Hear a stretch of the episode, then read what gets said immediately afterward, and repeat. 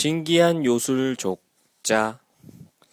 옛날 옛날 한 옛날에 아주 가난한 선비가 살았어.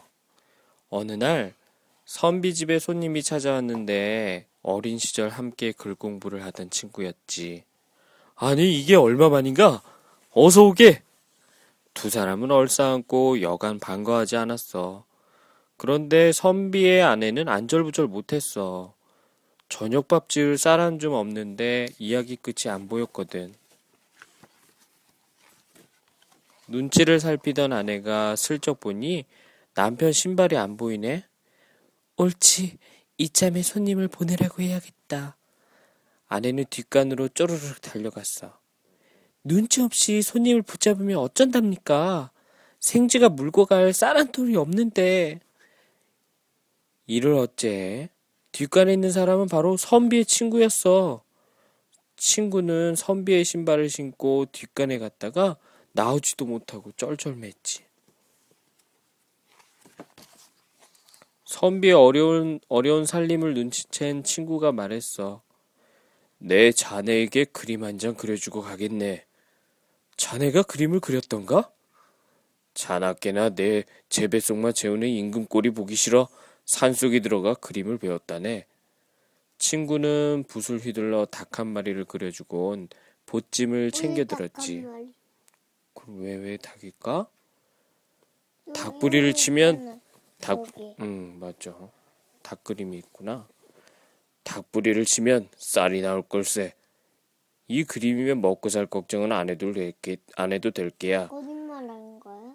몰라, 봐야 될 것 같은데. 단, 반드시 지킬 게 있다네. 하루에 딱 한 번, 딱 한 바가지만 받아야 하네. 친구는 이 말을 남기고 휘적휘적 길을 떠났지. 정말 쌀이 나올까 고개를 갸웃갸웃 선비가 조심스럽게 부리를 톡톡 두드렸더니 참말로 쌀이 나왔네? 어이, 거참 희한한 일도 다 있구나. 선비는 눈이 둥그레져 몇 번이나 쌀을 만져보았지. 선비는 그림을 병풍 뒤에 걸어두곤 아내 몰래 하루에 한 번씩 살금살금 쌀을 받았어. 하루 이틀도 아니고 날마다 쌀을 갖다 주니 아내 입이 뻥긋뻥긋 함지박만하게 벌어졌어. 기름기 잘잘 흐르는 쌀밥을 하루 세 끼 먹고도 남아 아내는 쌀을 조금씩 내다 팔았지. 그렇게 해서 선비네 살림이 조금씩, 조금씩 나아졌어. 그런데 가만히 생각해 보니까 거참 이상하단 말이야. 아, 쌀을 어디서 구하는 거지? 글 읽는 것밖에 모르는 양반이? 아내는 궁금해서 몸살이 날 지경이었어. 하늘에서 떨어질 리도 없고 아무래도 수상쩍어. 선비가 멀리 떨어진 친척집의 잔치에 간 사이 아내는 집안을 샅샅이 뒤졌어. 그런데 병풍 뒤에 못 보던 그림이 하나 있네. 웬 그림인가 싶어 이리 만져보고 저리 만져보고 들춰보고 두드려보다가 닭부리를 툭 쳤는데 쌀이 쭈르륵 쏟아지지 뭐야? 와!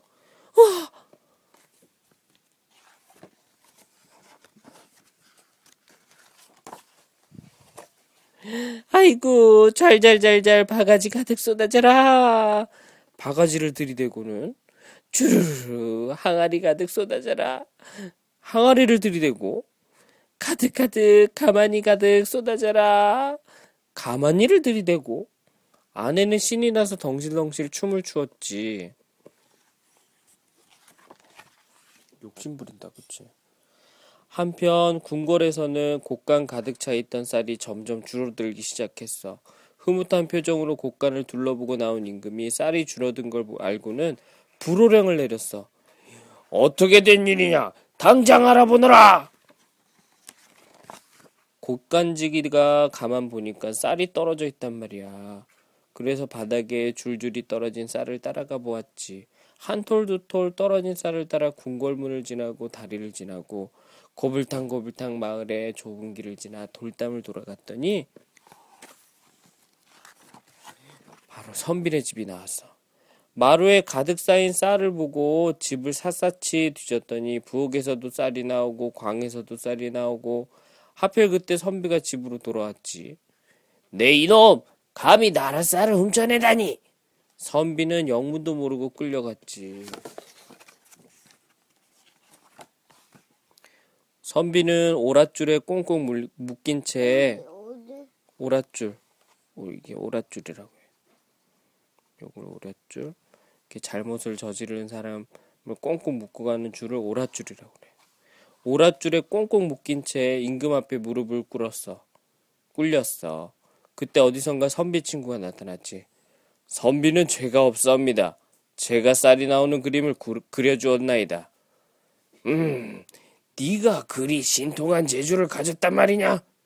임금 눈이 번쩍 빛났어. 당장 눈앞에서 그려보라고 했지. 음, 여기는 산이요. 산을 그리면 꿈틀꿈틀 산이 솟아나고, 여기는 길이요. 길을 그리면 구불구불 길이 열리고, 음, 여기는 폭포요. 폭포를 그리면 우르르 콸콸 물이 쏟아져 내렸어. 친구는 깊은 산 속에 조그만 암자를 그렸어. 임금님, 이 암자로 들어갈 수 있겠사옵나이까? 네 이놈! 그림 속으로 어떻게 들어간단 말이냐? 이렇게 들어가면 되지요. 그럼 저는 제 집으로 갑니다. 어어어, 네 이놈 어디 가느냐? 임금님이 옷자락을 붙잡으려 했지만 때는 늦었지. 친구는 그림 속 암자로 들어가 문을 탁 닫아버렸어. 앞만 두드려도 암자 문은 꼭꼭 닫혀 열리지 않았어. 들어가 버렸어, 그치? 진짜 그림 속으로 들어가겠다.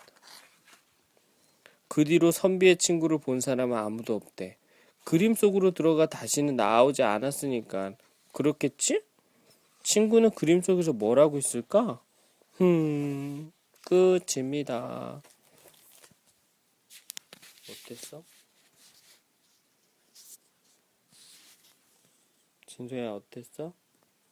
아니 재미없었어. 재미없었어 이번에는 다음엔 재밌는 거 읽어보자 안녕 해야지 안녕. 안녕. 신기한 요술 족자였습니다